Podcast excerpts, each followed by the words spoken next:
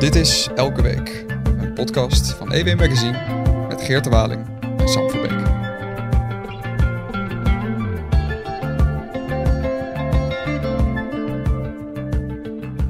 Hi Geert, hè? Hij Sam. Zeg, ehm, ik kan me nog herinneren toen wij ehm, een aantal maanden geleden begonnen met deze podcast, dat we toen hebben gesproken over uh, Laurens Buis Ja. en over woke. En Ja. ik geloof dat jij toen aan het einde van de podcast tegen mij hebt gezegd, ja Sam, we, ga- we gaan het hier nog heel vaak over hebben. en ehm, ja. ik geloof dat, er- dat ik er deze week aan moet gaan geloven. We gaan, het, we gaan het eindelijk toch weer eens eventjes goed hebben Ja. over alle, alle de woke gektes. Want jij hebt, een, eh, je hebt een drukke week gehad. ja, ik stel voor dat we nu een nieuwe rubriek in het leven roepen. De EWWWW. Dat is de Elsevier Weekblad Waling Wookweek. of ook, wel- oftewel afgekort Elke Wook. Ehm, Elke woke, ja. ook Maar eh, nee, daar ga ik je vandaag mee lastigvallen. Dus dat, dat- daar vertel ik je zo over. Maar ik wil even voor jou en alle luisteraars die denken... woke, dat is toch een spook. Eh, we, er er is nog een ander spook in deze wereld en dat is China. En wij hebben het in onze podcast, eh, nou eigenlijk vrij veel over Nederland, maar vrij weinig over de grote wereld, de grote boze buitenwereld. En ehm, ja, daar heb ik wel echt een heel leuk eh, eh, idee om eh, straks met een gastspreker, Fred Sengers, China-deskundige, even te praten over zijn onderzoek naar de gevaren en eh, de risico's, eh, de veiligheidsrisico's in de Rotterdamse haven waar hij onderzoek naar gedaan heeft. En, een kleine spoiler, het valt eigenlijk heel erg mee. Dat is, dan, dat, dat is dan weer hartverwarmend. Dus dat is de reden om te blijven luisteren naar deze leuke podcast. eh voorbij de EWWWW. Ehm, Ja, laten we dan nu in de Wookweek eh van. Waling eh, duiken. ja. Ehm, ik, ehm, ik heb je natuurlijk met, zoals ik elke week doe, met, met grote, grote aandacht en belangstelling Jij leest, jouw, jouw column gelezen. jij leest me beter dan mijn moeder zelfs, geloof ik. Ja, Ja, nee, onderlijn k- uitknippen. ja. prachtig. Ehm, Ja. Maar jij, jij, hebt, eh, jij opent je column eh, door eh, een eh, Vlaming aan te halen, eh, Bart de Wever. Ja. Ehm, misschien is het handig als je eerst even uitlegt wie dat is. Ja, Bart de Wever is de leider, partijleider, voorzitter van de NVA, de Nieuw Vlaamse Alliantie. Dat is een, eh, Vlaams nationalistische partij. Ehm, eh, een beetje tus- tussen de, tussen de VVD in Vlaanderen, de Open eh, eh, VLD is dat daar en de echt echt Vlaams blok in. Hè? Dat is Vla- Vlaams Belang. Dat is eigenlijk het, de, de echte wat, wat, wat meer eh virulent rechtse partij. En, maar een NVA is eigenlijk een, een soort liberale partij die pleit voor het afsplitsen van Vlaanderen van België. En nou goed, hij is daar de, de partijleider van. Hij is ook de burgemeester van Antwerpen. Van Antwerpen. van Antwerpen al een aantal jaar. En we kunnen hem kennen van zijn, eh, van zijn verschijning. Hij was eerst eh, twee keer eh, de, het gewicht wat hij nu heeft, geloof ik. Hij is en een paar jaar geleden enorm afgevallen. Oh, Ehm, maar daarmee niet minder aanwezig ehm, op het, het politieke toneel in, in België. En hij heeft naast zijn drukke werk voor de partij en voor de stad Antwerpen... heeft hij ook nog tijd gevonden om een boek te maken. Althans, eh, eh, ja, het is een boek. Het is eigenlijk een uitgewerkte lezing die hij heeft gehouden op een paar Vlaamse universiteiten, onder andere in Leuven. Ehm, eh, hij, is, hij, is- hij heeft een soort college tour gedaan in zijn eentje. Ehm heeft hij lezingen gaan houden over, de, over woke op de universiteiten, woke in de samenleving en de gevaren daarvan. En dat heeft hij, juist omdat er heel veel kritiek op kwam, heeft hij besloten om, om daar een mooi een kafje omheen te doen. En het uit te, eigenlijk hebben we best wel uit te werken naar, een- naar een heel, vind ik, heel leesbaar boek over woke, heet het. maar is hij ook de campus afgejengeld? Of, eh? Uh, nee, hij is alleen wel, hij heeft heel veel kritiek in de, in de pers gekregen. Maar in de, ik begreep zelf dat hij in de collegezalen, dat hij volle zalen trok. En dat mensen het wel interessant vonden om te horen wat hij te zeggen had. Is hij toch benaderd, benaderd, begenadigd spreker? Of, of- Ja, vo- eh, ik heb hem eh, wel eens op televisie gezien. Ik heb hem nooit in het echt horen spreken. Maar hij is een goede, goede, goede spreker, maar ook wel een goede schrijver. Ik vind dat hij namelijk heel helder uitlegt. Je hebt van die boeken, als je zegt van ik heb, ik heb nu een nieuw boek over woke. Nou, dat is ongeveer elke week weer zo'n nieuw boek over woke. Maar dat is wel... We kunnen elke week een podcast over Ja, maken. en ik zie jou dan al vermoeid kijken van, moet dat nou? Nee, dat hoeft ook niet. Maar die boeken zijn vaak ehm, goed bedoeld, maar een beetje opzommerig. Van eh, anekdotisch. Van ja, toen op de Universiteit van Michigan daar en daar Ja. werd er die spreker Dat is gecanceld. een groot Amerikaans verhaal. En daarna werd er aan de Universiteit Groningen was er ook iemand ontslagen. En, en dat is ook allemaal wel, eh, die, al die verschillende, eh, die casuïstiek is zeg maar wel heel interessant om te volgen, vind ik. Omdat het heel, bij elkaar opgestapeld, terwijl echt, echt een beweging gaande is. Een cancel culture, ehm, een woke ideologie die, die rondwaart op de universiteiten, maar ook in de samenleving. Tuurlijk, dat weet iedereen wel. Maar op een ge- gegeven moment weet je dat eh, is dat ook wel, wel bekend. En wil je ook een duiding hebben wat dat nou betekent. En dat doet die Bart de Wever wel goed. Ja, want Bart Wever is zelf eh, ook historicus. Dus de- ik geloof Ja. dat, dat, het, dat het boek eh, een, een redelijk goede historische uiteenzetting is. Ja, en in mijn column in ieder geval, daar heb ik dat uitgelicht. Ik moet trouwens ook toegeven dat hij in de loop van zijn boek ehm, wel ook echt heel veel opsomming uh, doet. Maar dan probeert hij daar wel een soort rode draad in te, te houden. Uh, van allerlei voorbeelden. Wat ik interessant vond, is dat hij uh, in de eerste twee hoofdstukken van zijn, van zijn boek gaan eigenlijk over de aanval op wie wij waren. Dus uh, de, de, de, geschiedenis en de aanval op wie wij zijn. En dat koppelt hij aan elkaar. Dat doet hij best wel goed. Um, en dan gaat het dus over de geschiedenis, de, alle de namen, de standbeelden, de, de zwarte bladzijden in de geschiedenis die we, hè, um, die we moeten herdenken en niet meer mogen vieren. Of, en ik ben daar ook, ik ben zelf ook historicus en ik zit eigenlijk wel een beetje met hem op één lijn. Want hij zegt heel duidelijk, we hebben die zwarte bladzijden.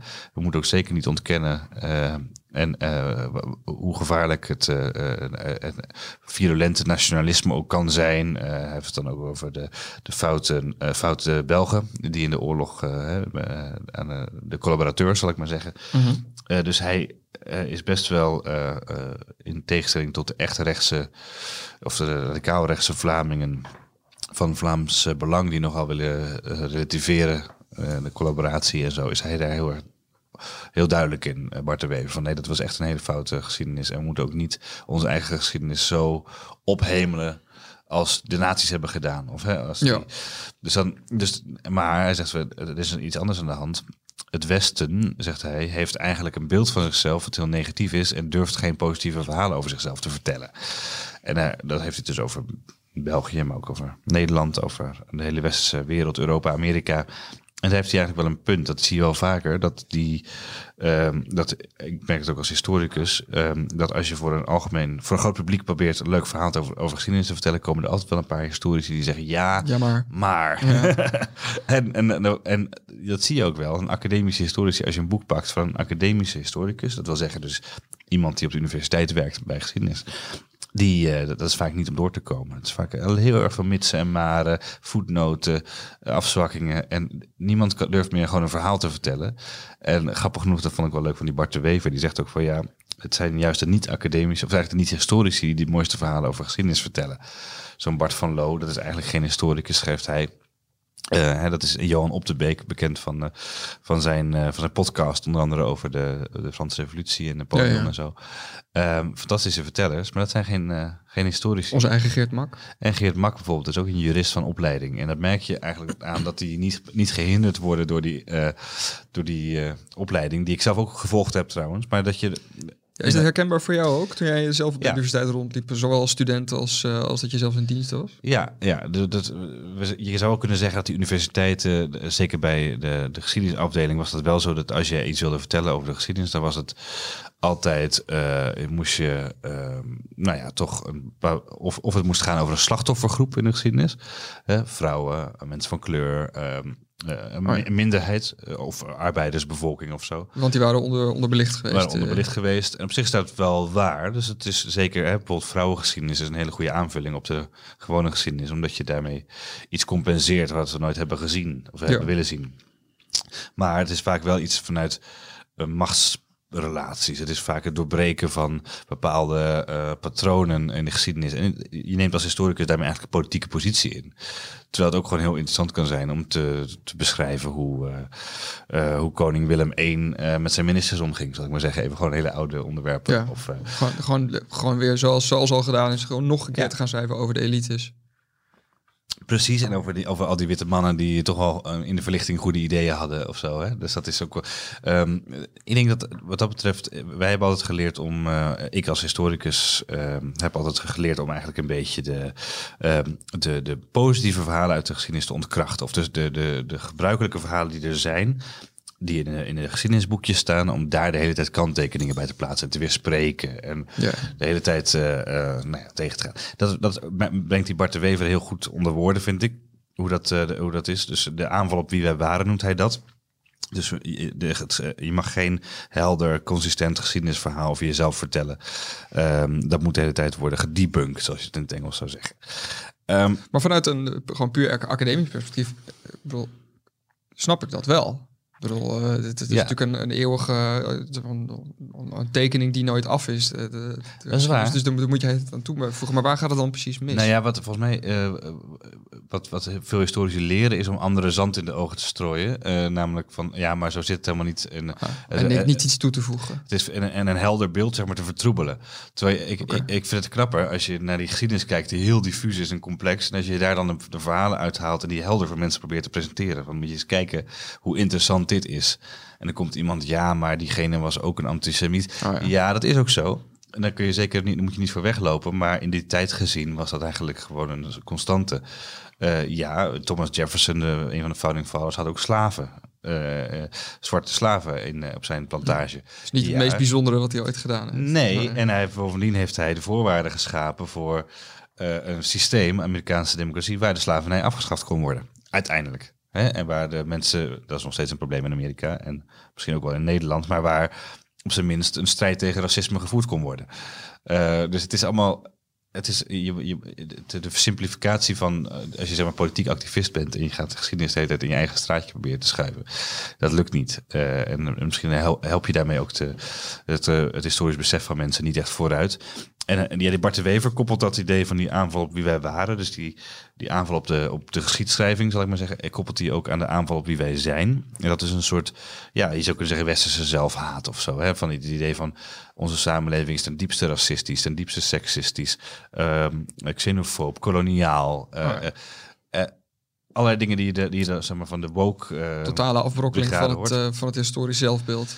Ja, terwijl je zou kunnen zeggen, nou ja, ik weet niet hoe, precies hoe het in Saoedi-Arabië is gesteld met het seksisme of eh, hoe, hoe, hoe, hoe het in Japan staat met het racisme. Ik kan wel een inschatting maken. Maar ik kan wel een inschatting maken. En misschien dat, het, ehm, dat er problemen zijn in de westerse samenleving, maar dat, het niet, dat, dat, niet, eh, dat wij niet uniek zijn en niet eh, wij schuldig zijn en andere culturen niet per se.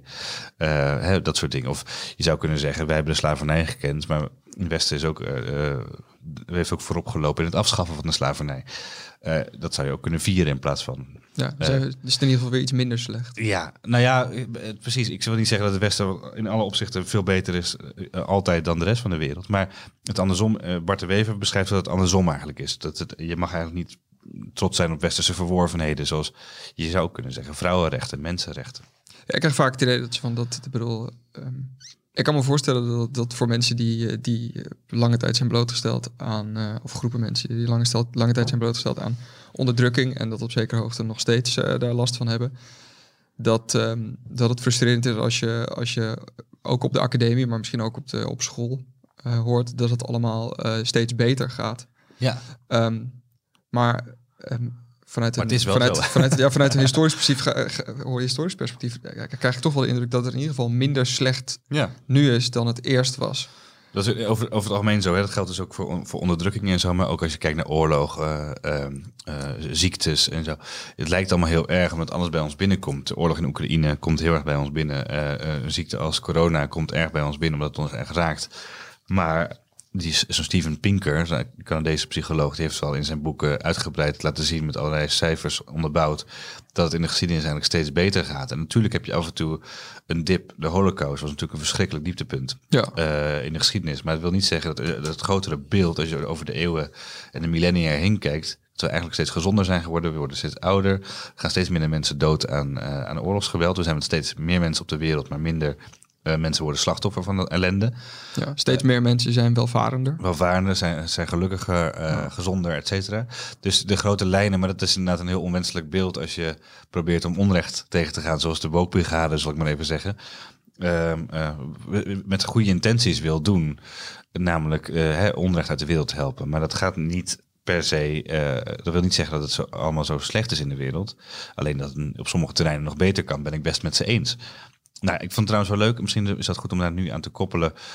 Ehm, want ik was deze week niet alleen dat, dat boek van Bart eh, de Wever aan het lezen, maar ik ben ook even naar Nijmegen gegaan voor een lezing van Susan Nijman. Ja, misschien is het inderdaad... eh, Ja. Wie is, wie is de... het- Suus- Nou. ik, ik, ik was totaal verbaasd toen ik het commentaar las. Ja, oké. Ja, Nee, eh, ehm, daar ben ik benieuwd naar. Ik zal even uitleggen wie zij is. Hij is eh, directeur van het ik, eh, ik meen Einstein Instituut in Potsdam. Eh, zij is- heeft een Duits-Joods achtergrond, maar zij is eigenlijk Amerikaans. Dus Ehm, hij heeft genoeg, genoeg ervaring met, eh, met, woke. Ja, Ja, Ja, op, de, op de academie daar. En zij noemt zichzelf ook echt expliciet links en zelfs socialist, socialist dus socialistisch eh Ja. noemt ze zichzelf. zoals, zoals dat eh, across the pond doen. Ja, nou ja, dat is eigenlijk in Amerika is dat best wel een hele heftige stellingname, omdat Ja. ze daar natuurlijk best wel anti-rood eh, zijn over het algemeen. Dus zij zegt echt van nee, Einstein was een socialist en dat ben ik ook. En dat, dus zij, zij wil daar geen misverstand over laten bestaan.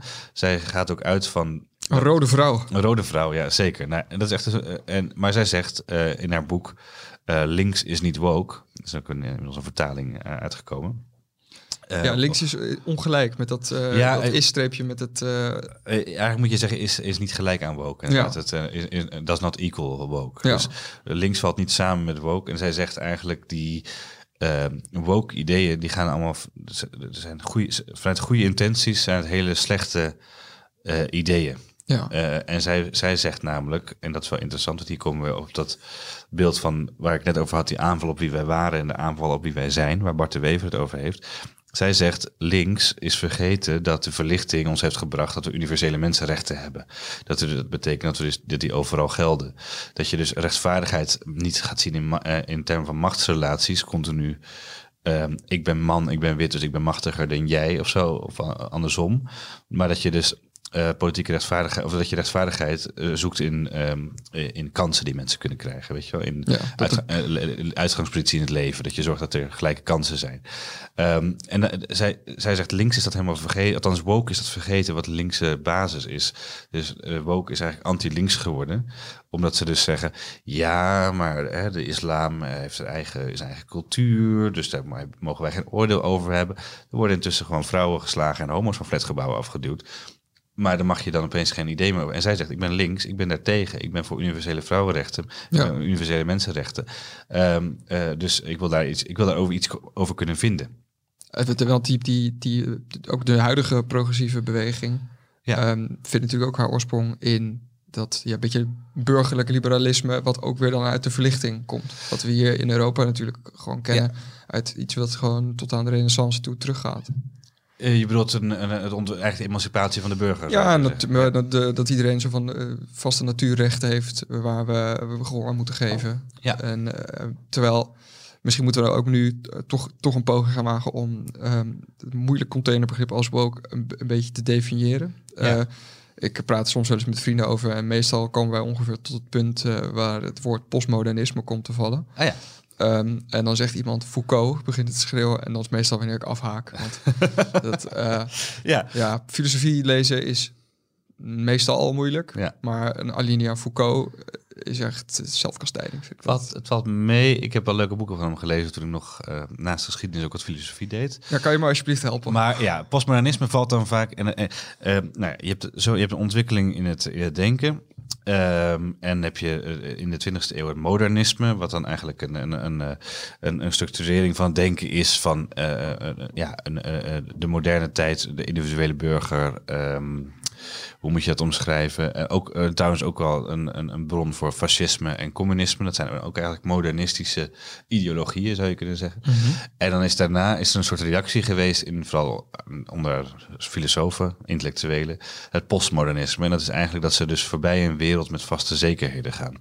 Voorbij een wereld met vaste kennis. El- jij hebt jouw eigen waarheden, ik heb mijn eigen, als je het even te ver doordenkt, hè? Oh ja. Eh, eigen waarheden. Eh, jij hebt een andere cultuur dan ik, of een andere eh, wereldbeeld, dus we kunnen elkaar nooit echt helemaal begrijpen. Ik kan ook nooit als historicus, om het even op, weer op die historici te betrekken, als ik postmodernistisch historicus ben, kan ik eigenlijk nooit echt de ware geschiedenis beschrijven. Want ik, ik zal die nooit meer kunnen reconstrueren, want die heb ik nooit meegemaakt.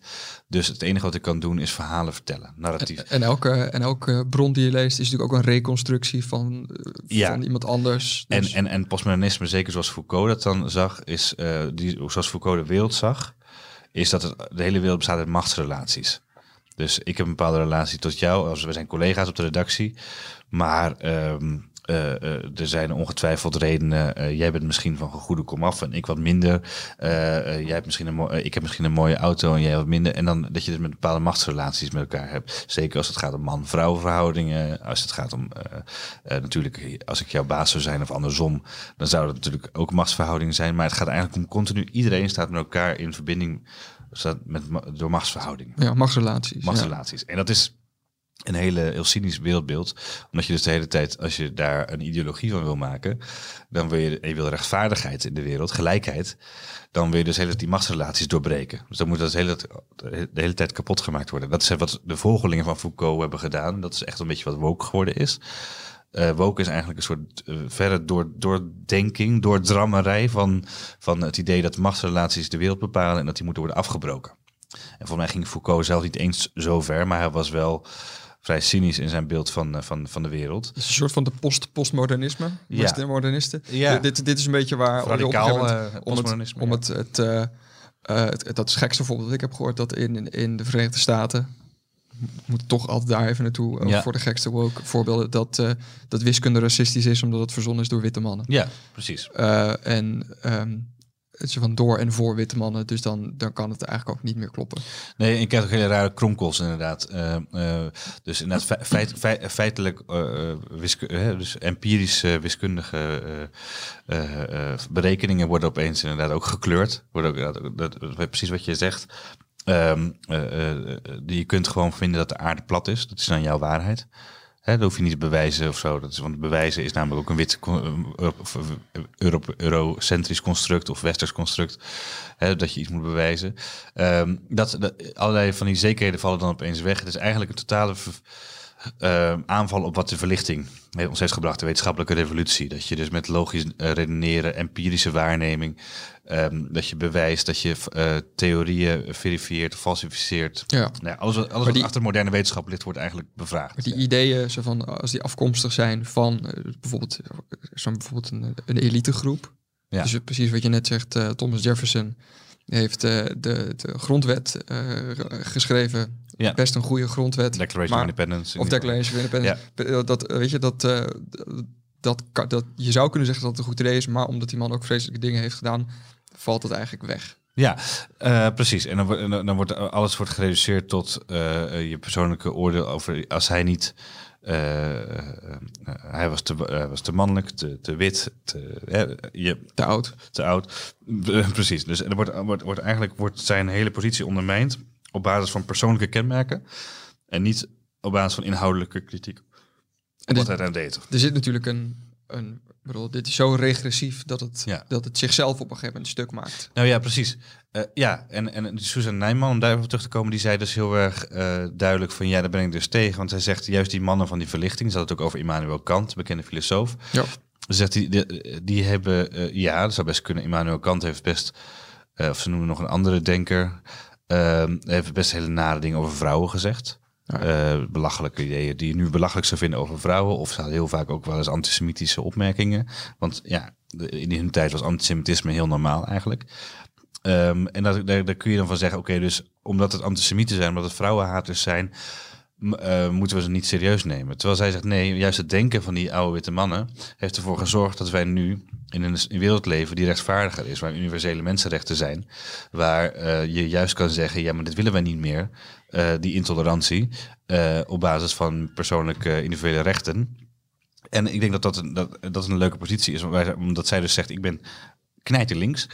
Eh, ik, ik geloof in, maar ik geloof dus daardoor juist dat woke ongelijk heeft. Ja. En dat vind ik een verfrissende positie, omdat normaal gesproken de mensen die tegen woke zijn, zijn een beetje de rechterkant van het spectrum. Wij doen daar met, met EW ook wel een beetje aan mee soms. Ik vind het ook een aardig debat om in te mengen. Ik ben veel anti-woke. Eh, maar je, je zit wel een beetje de usual suspects. En zij zegt nu, ja, ik ben links en dat betekent eigenlijk dat ik tegen woke ben. En dat is ook wel grappig, omdat zij... Zij werd aan het eind van haar lezing werd zij geïnterviewd door Maarten Doorman, een eh, filosoof aan de, van de Universiteit van Maastricht. En die, eh, en die vroeg aan haar, stelde een hele goede vraag aan haar. Die zei van, als jij nou, Susan Nijman, als jij nou een zwarte vrouw was geweest, hadden we dan een ander boek gehad en een ander gesprek nu vanavond hè, in Nijmegen. Heb je de prikkelende wokie vraag? Nou ja, en, en dat, dat leek even zo van, oeh, eh, de kritiek op haar, haar eigen positie. Hè. Zij Oh wordt eigenlijk met een woke Ging, gevraagd. ging een huivering door de zaal. Ja, maar wat is jouw positie als witte, witte vrouw dan? Hè? Eh, ehm, moet je niet dan een zwarte vrouw zijn als je dit aan de kaak stelt? En toen zei ze meteen, ja, dan hadden we een heel ander gesprek gehad. Dan hadden we dit, dat was dat boek er niet geweest. Want ze zegt, alle donkere vrouwen die ik ken, die durven dit niet te zeggen. Alle donkere vrouwen die zij kent, eh, zwarte Amerikaanse, Afro-Amerikaanse vrouwen, die eh, vaak die durven dit niet te zeggen, want die, als die dat zeggen, worden ze Uncle Toms genoemd in de omgeving, worden ze rassenverraders, race traitors genoemd, Ehm, eh, omdat zij dus zeg maar, of bounties misschien, omdat ze dus worden, omdat ze zich dus dan zouden keren tegen, omdat ze dan zwart zijn, moeten ze bepaalde ideeën hebben. En dat is dus woke, omdat je zwart bent. Ehm, word je geacht bepaalde ideeën te hebben over, eh, over de wereld. En, en die vrouwen die zij, ehm, die zij kent, die hebben er heel veel last van. Dat ze dus daarop worden aangevallen. Dat ze niet gewoon hun eigen eh, ideeën mogen hebben over de wereld. Dus zij zegt, ik kan dit juist zeggen, omdat ik wit ben, omdat ik eh, niet erdoor... het wordt mij niet zo kwalijk genomen als ik dit schrijf. Maar als ik duidelijker een slachtoffergroep zou zijn, bijvoorbeeld een zwa- zwarte vrouwen die vaker geassocieerd worden met onderdrukking, dan zou de, de backlash enorm zijn. En dat merkt zij dus in haar omgeving. En zij zegt ook, eigenlijk, dat, ze heeft het boek geschreven, hè, Le- Left Doesn't Equal Woke, zou je het eigenlijk moeten noemen inderdaad. Ehm, de- omdat zij eh, in haar omgeving deed het gesprekken voerde met mensen die het niet openbaar durfden te zeggen. Van, Ja, ja. dat gaat eigenlijk veel te ver. In naam van links is nu de beweging gekaapt door een stel idioten die gewoon eigenlijk alles kapot maken waar links voor staat. En, en misschien kunnen we toch ook nog eventjes een, een, een draai maken, ook terug eh, naar, eh, naar de geschiedenis. En, eh, want jij, jij bent natuurlijk zelf historicus en Ja. ik, ik, vind, ik vind het namelijk vanuit een historisch perspectief, vind ik het, het, dat revisionisme, dat je terug, teruggaat naar ehm, gebeurtenissen en die toch weer op een nieuwe manier bekijkt en misschien toch kanttekeningen plaatst bij Ja. mensen die als helden worden vereerd, of van, eh, ehm, van Gandhi tot Mhm. Martin Luther King. Ehm, of natuurlijk gewoon tot, eh, tot, tot Nederlandse, Nederlandse helden. Het, dat lijkt me niet meer dan logisch en, en, en, en eh, ook nodig. Ehm, je had net had je al uitgelegd dat in het eh, buitenland dat die, dat, dat, die, die, dat die kritische retrospectie op het eigen verleden een stuk, stuk minder is. En dat bedoel ik het niet-westerse buiten de westerse buiten, wereld. Ja. buiten de westerse wereld. En daar is er in het, in het historisch zelfbeeld is natuurlijk enorme, speelt trots een enorme rol.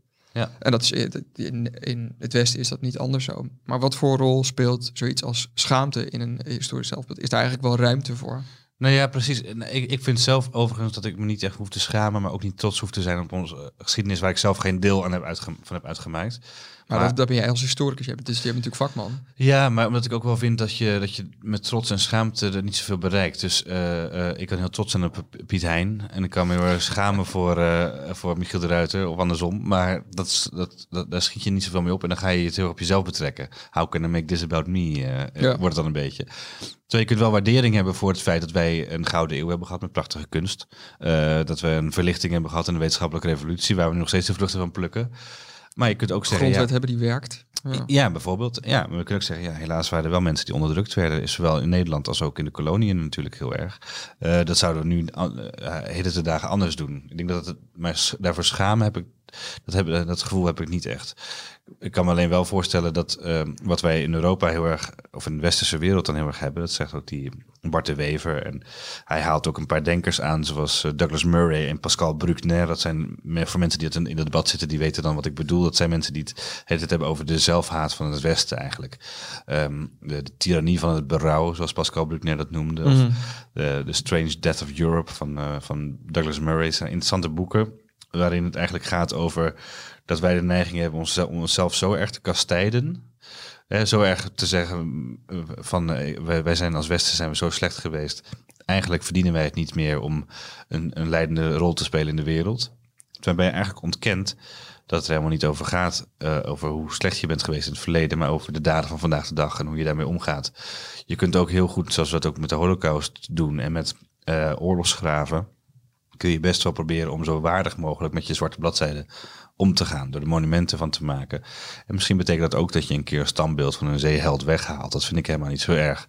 Als je maar niet probeert die geschiedenis uit te poetsen uit schaamte of zo. Maar dat je gewoon zegt, in deze tijd hechten wij misschien meer waarde aan het vereren van andere mensen of andere ideeën eh, of andere prestaties uit de geschiedenis dan we honderd jaar geleden hadden. Dames en heren, het is 4 mei. Misschien is het eh, ook wel de juiste manier om, eh, Ja. om, eh, een, eh, om toch ook eens even na, na te denken over ehm, wat herdenken precies is en hoe we dat allemaal kunnen doen. Ehm, maar ik wil in ieder geval eh, Dat betekent dat jij op tijd deze podcast online moet gaan zetten, Sam. Ja, dat, dat ga ik wel doen. Maar voordat, uh, voordat we dat gaan doen, uh, moeten we misschien ook nog eventjes uh, over een klein bruggetje maken naar... Ja, wat ik wou net zeggen. Er zijn natuurlijk grootmachten in opkomst in de wereld, buiten de westerse wereld, die helemaal niet zo moeilijk kijken naar hun eigen geschiedenis. Nou, in, in China hebben ze misschien dat we het, het gezegde overgenomen wat ze in de Sovjet-Unie hadden. Uh, de geschiedenis, of het is de, de toekomst staat vast, het is de geschiedenis die de hele tijd verandert. Kijk, dat is precies, eigenlijk is dat heel postmodern. Dat is heel po Mooie afsluiting van Echt deze Chinese postmoderne. Nee, wij gaan, wij gaan namelijk nog even bellen, hè? Ja, we gaan even bellen met uh, Fred Sengers. Die ken ik toevallig, omdat uh, hij wel eens bij Radio 1 uh, te horen is en ook achter de schermen wel eens wat dingen doet. En ik heb hem daar wel eens ontmoet. En ik dacht, heel interessant, hij is een China-kenner en hij heeft net een onderzoek gedaan naar de invloed van China op de Rotterdamse haven. Dus... Ik dacht, laten we eens even met Fred gaan bellen. Vind je dat goed? Lijkt mij een stekend plan. Goedemorgen, Geerte. Goedemorgen, Fred. Fred Sengers, China-kenner. Um, je bent opeens weer helemaal uh, terug, in, uh, terug op de bok als het gaat om deskundigen van Chinese beïnvloeding. Uh, ik volg jou al een, een tijdje, maar je bent ook actief op Twitter en zo en je deelt vaak jouw analyses. Maar ik wist dus niet dat jij met een heel eigen onderzoek bezig was. Um, en, daar, en, daar, komen nu langzaam de resultaten van naar buiten. Um, wat, wat, hoe kom je eigenlijk, wat, wat, wat, ben jij gaan onderzoeken en waarom?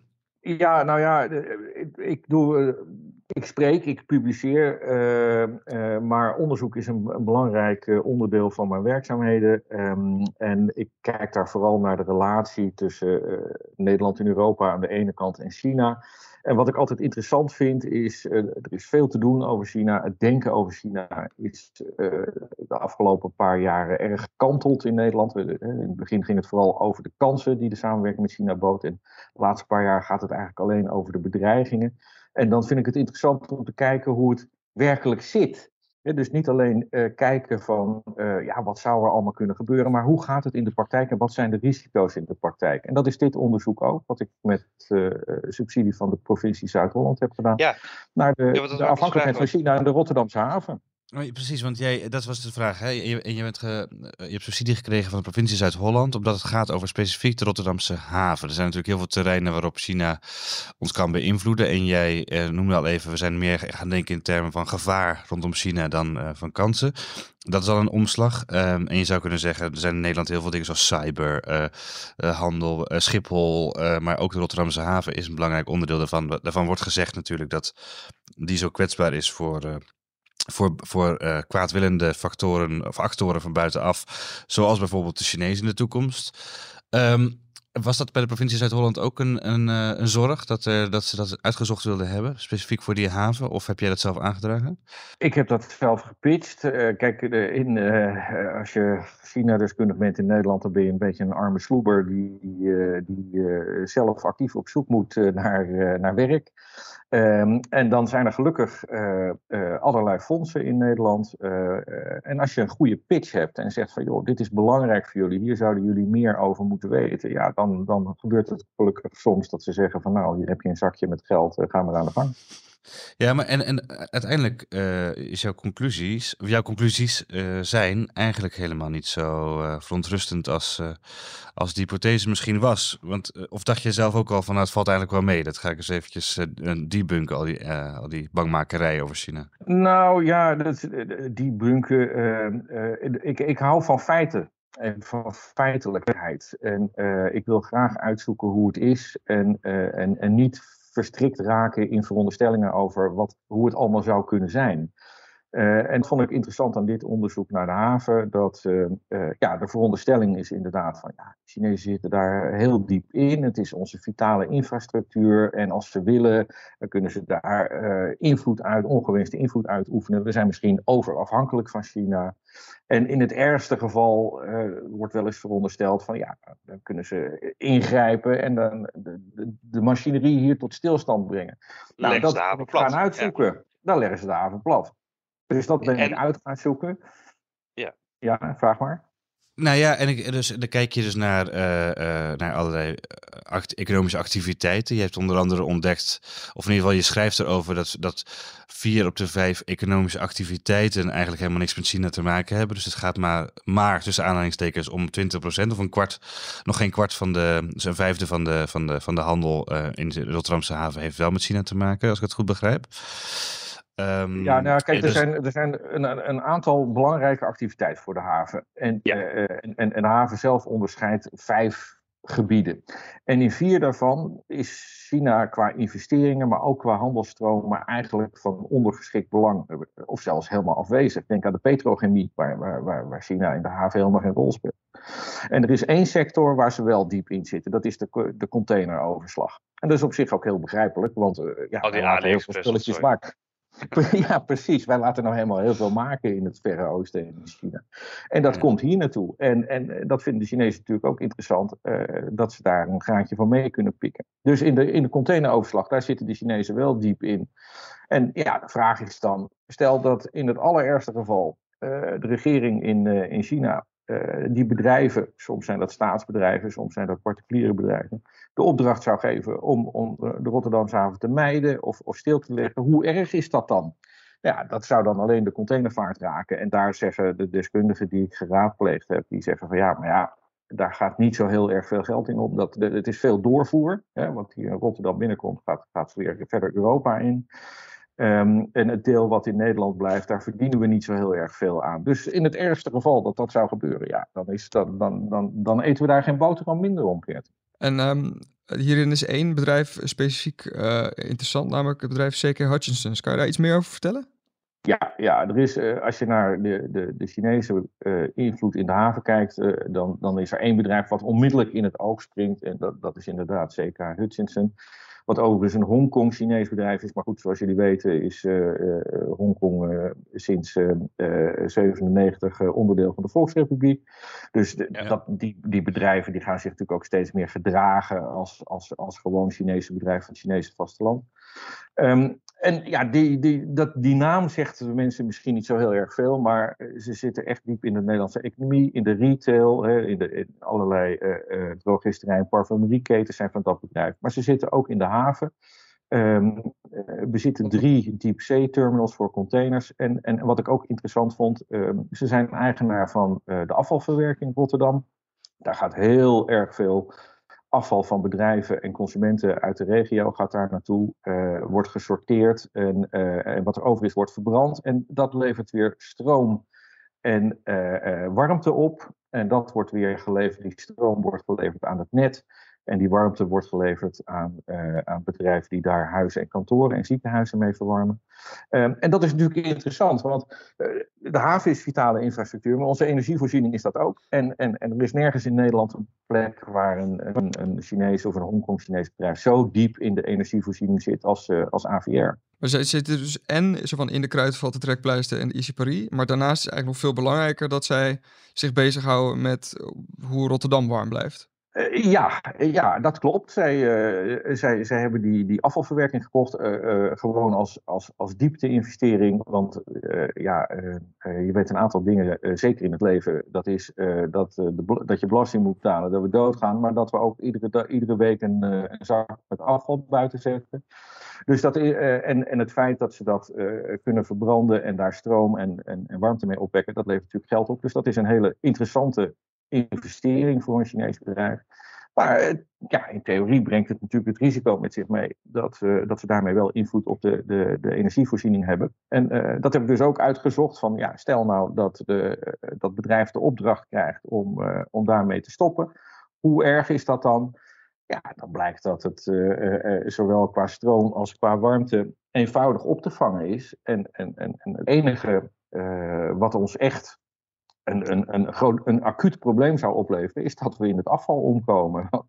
Want uh, het bedrijf heeft nogal een dominante positie, uh, niet alleen in de regio, maar in heel Nederland. Want ze hebben ook afvalverwerking in het oosten van het land en ze gaan de afvalverwerking in Amsterdam overnemen. Ik heb het idee, Fred, dat we misschien wel in Rome terecht zouden kunnen als we wel ja. ja, nou ja, zo'n soort situatie krijg je dan natuurlijk wel. Dat als dat afval niet meer afgevoerd kan worden, dat het ja, opstapelt op straat of dat er tijdelijke afvalplaatsen in gecreëerd moeten worden. Maar even dat, we kunnen er grapjes over maken, maar dat is natuurlijk wel een manier om ook een overheid onder druk te zetten. Als je dus een afvalverwerkingsinfrastructuur in handen hebt, dat je, kan, dat je een beetje dat kan, kan gebruiken als machtsmiddel. En dat geldt natuurlijk voor veel meer dingen, ook in de, in de haven. Uh, jij noemt ook uh, de, de, de, het bedrijf dat de kranen maakt voor die containers. Hè? Dus die, uh, die, die zijn ook van Chinese makelij. Uh, je hebt ook onderzocht of daar uh, mogelijk uh, ja, sabotage zou kunnen plaatsvinden of het platleggen van de haven. Um, dat zijn toch allemaal van die machtsmiddelen. Vertel daar eens iets over hoe je dat hebt bekeken. Ja, dat, dat bedrijf waar je het over hebt, dat heet ZPMC. en dat is de grootste leverancier van havenkranen ter wereld. Je moet je voorstellen dat van iedere tien havenkranen er zeven van dat bedrijf afkomstig zijn. En die worden in, in, in Shanghai gebouwd en dan worden ze in een geheel op de boot gezet en eh, naar een haven vervaren waar ze aan het werk eh, gaan. En dan worden ze afgemonteerd door ZPMC. En er was vorige maand was er onderzoek in uh, de Verenigde Staten, of in ieder geval een waarschuwing van de veiligheidsdiensten, dat ze zeiden van ja, maar die, die, die kranen die zijn op afstand uit te zetten door ZPMC. Nou, dat heb ik uitgezocht hoe dat de situatie in Nederland is. En het blijkt dat ZPMC daar niet bij kan, omdat die uh, containerterminals, die zijn ook niet achterlijk. Die hebben natuurlijk uh, grote problemen in 2014 gehad met die, met die hack die je misschien nog wel herinnert. Dat, dat, dat er een terminal plat lag. En, um, dus die hebben het allemaal zo georganiseerd dat die, dat Chinese bedrijf die, die bouwt ze, die plaatst ze, die monteert ze af en dan vertrekken de Chinezen weer. En dan is de software, die is van andere bedrijven, van westerse bedrijven. Uh, dus de Chinezen kunnen daar niet meer bij op het moment dat die, uh, die kranen geleverd zijn. Dus ja, dat was echt een debunk. Dat je zegt van uh, daar wordt toch een alarmerend verhaal de wereld in geholpen. Wat in ieder geval in de Nederlandse situatie niet, niet een realistisch scenario is. Nou, precies, Fred, maar daar, zit iets, achter, hè, van dat angst, uh, die angstverhalen, uh, bangmakerij. Uh, misschien, um, jij bent echt een beetje de, de, de, kenner, dus help ons even begrijpen. Wat, wat is er nou precies wel waar van de risico's die worden gezien van, van China in de toekomst, van de lange arm van, van Beijing? Wat is eigenlijk, waar moeten we nou precies bang voor zijn en waar, waar zit de grens met overdreven bangmakerij? Nou ja, kijk, China is de tweede economie ter wereld. Het is uh, uh, een land wat bepaalde ambities heeft om een rol op het wereldtoneel te spelen, waarbij het niet altijd uh, erg positief over het, het Westen is. Hè, met name met de Verenigde Staten, maar, maar ook wel met bondgenoten van de Verenigde Staten. Dus er zitten in die relatie met China zitten natuurlijk wel degelijk risico's. Uh, waar, het, waar het om gaat is dat je kijkt van uh, waar zijn die risico's van zodanig niveau dat je niet van China afhankelijk wil zijn. Nou ja, ik kan me best voorstellen dat als het gaat om uh, defensie, de, de, de, de, de veiligheidsdiensten, dat je zegt, nou daar wil ik Chinese toeleveranciers wil ik gewoon op afstand houden. Die wil ik niet in mijn systemen hebben, daar wil ik niks mee te maken hebben. Gewoon voor de zekerheid. Um, er zijn, uh, dat je zegt, nou, is het risico uh, aanwezig, maar niet zo groot? Dan ga je kijken, kan ik die risico's managen? Kan ik bijvoorbeeld, zoals die uh, containerterminals, kan ik het zo organiseren dat ik wel die goede en goedkope kranen koop, maar dat ze er niet bij kunnen om hem op afstand uit te zetten? Of bijvoorbeeld de scanners die de douane in de haven gebruikt. Die zijn van Chinese makelij, maar die zijn niet gekoppeld aan het internet. Dus daar kan uh, niemand op afstand bij. Dus dan, dan kun je uh, zeg maar de risico's beperkt houden. En er zijn natuurlijk legio dingen waar eigenlijk helemaal geen risico's zijn. Als je naar TikTok kijkt. Uh, als ik Tweede Kamerlid was, ja, dan zou ik TikTok niet op mijn telefoon willen hebben. Maar jij en ik, dat, dat, de Chinezen zijn natuurlijk helemaal niet geïnteresseerd in wat wij op TikTok opnemen. Nou, bij jou wel, denk ik, gezien jouw deskundigheid op het gebied van China. maar dat is even... Het, ik heb erbij neergelegd dat ze in mijn telefoon en mijn computer zitten en, uh, en iedere ochtend zwaaien. Maar er was ook, was ook een tijdje geleden, ik heb het even opgezocht dat zo'n Chinees staatsbedrijf eigenlijk blijkt aan onze panzervoertuigen te bouwen voor defensie. Omdat zij dan in Friesland een bedrijf hebben overgenomen met een heel Nederlands uh, klinkende naam. Visser BV heet het geloof ik. Hè? Uh, en die maken dan de, de, de defensievoertuigen, de panzervoertuigen voor defensie. Blijkt gewoon in, de Chinese handen te zijn. Is dat nou iets dat je denkt, hebben ze zitten slapen?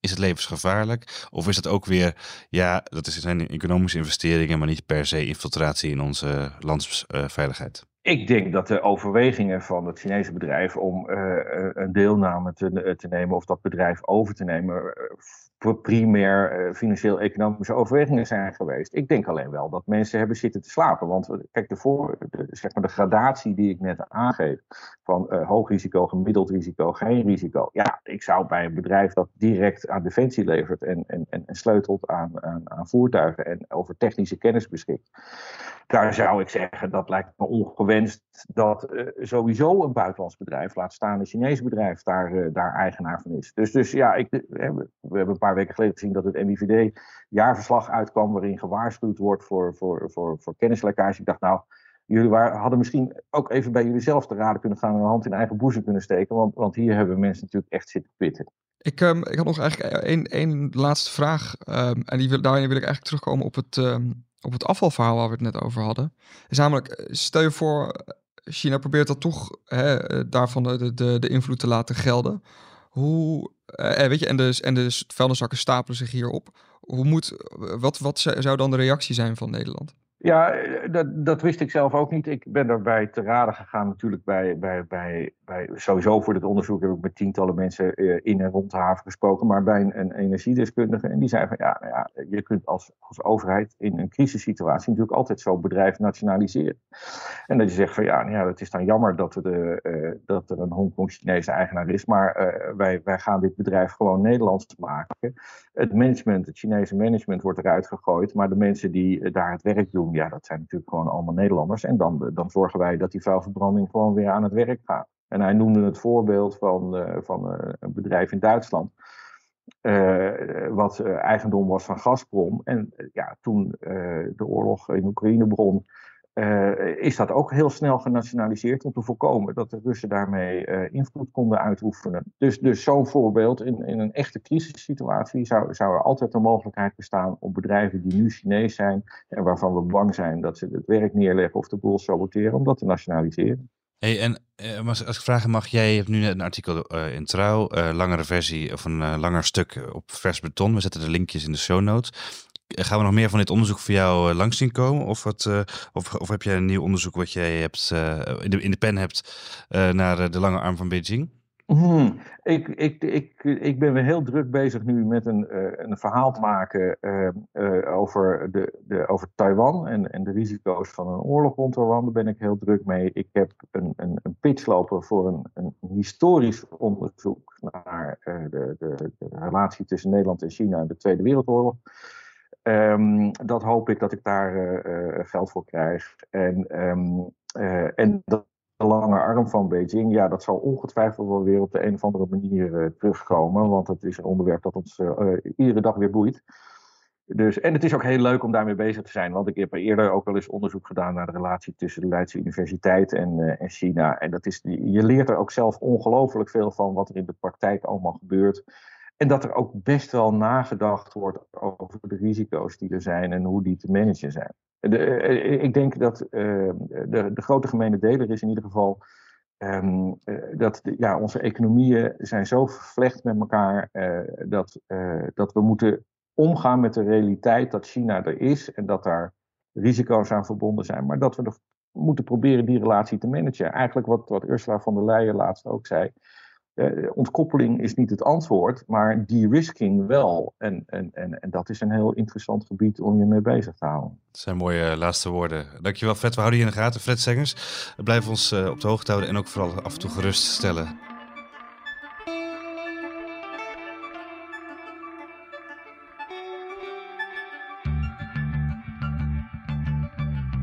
Dit was Elke Week, een podcast van EW Magazine met Geert de Waling en mij, Sam Verbeek. Zoals elke week kan je de besproken artikelen ook vinden in onze show notes. Voor dit een leuke podcast? Abonneer je dan en laat een leuke review achter. Heb je vragen of opmerkingen? Geert kan je op Twitter vinden onder @geertwaling. Ik ben op Twitter te vinden onder @samwv. Je mag me natuurlijk ook mailen naar sam.verbeek.ewmagazine.nl. Dank voor het luisteren naar elke week. Tot volgende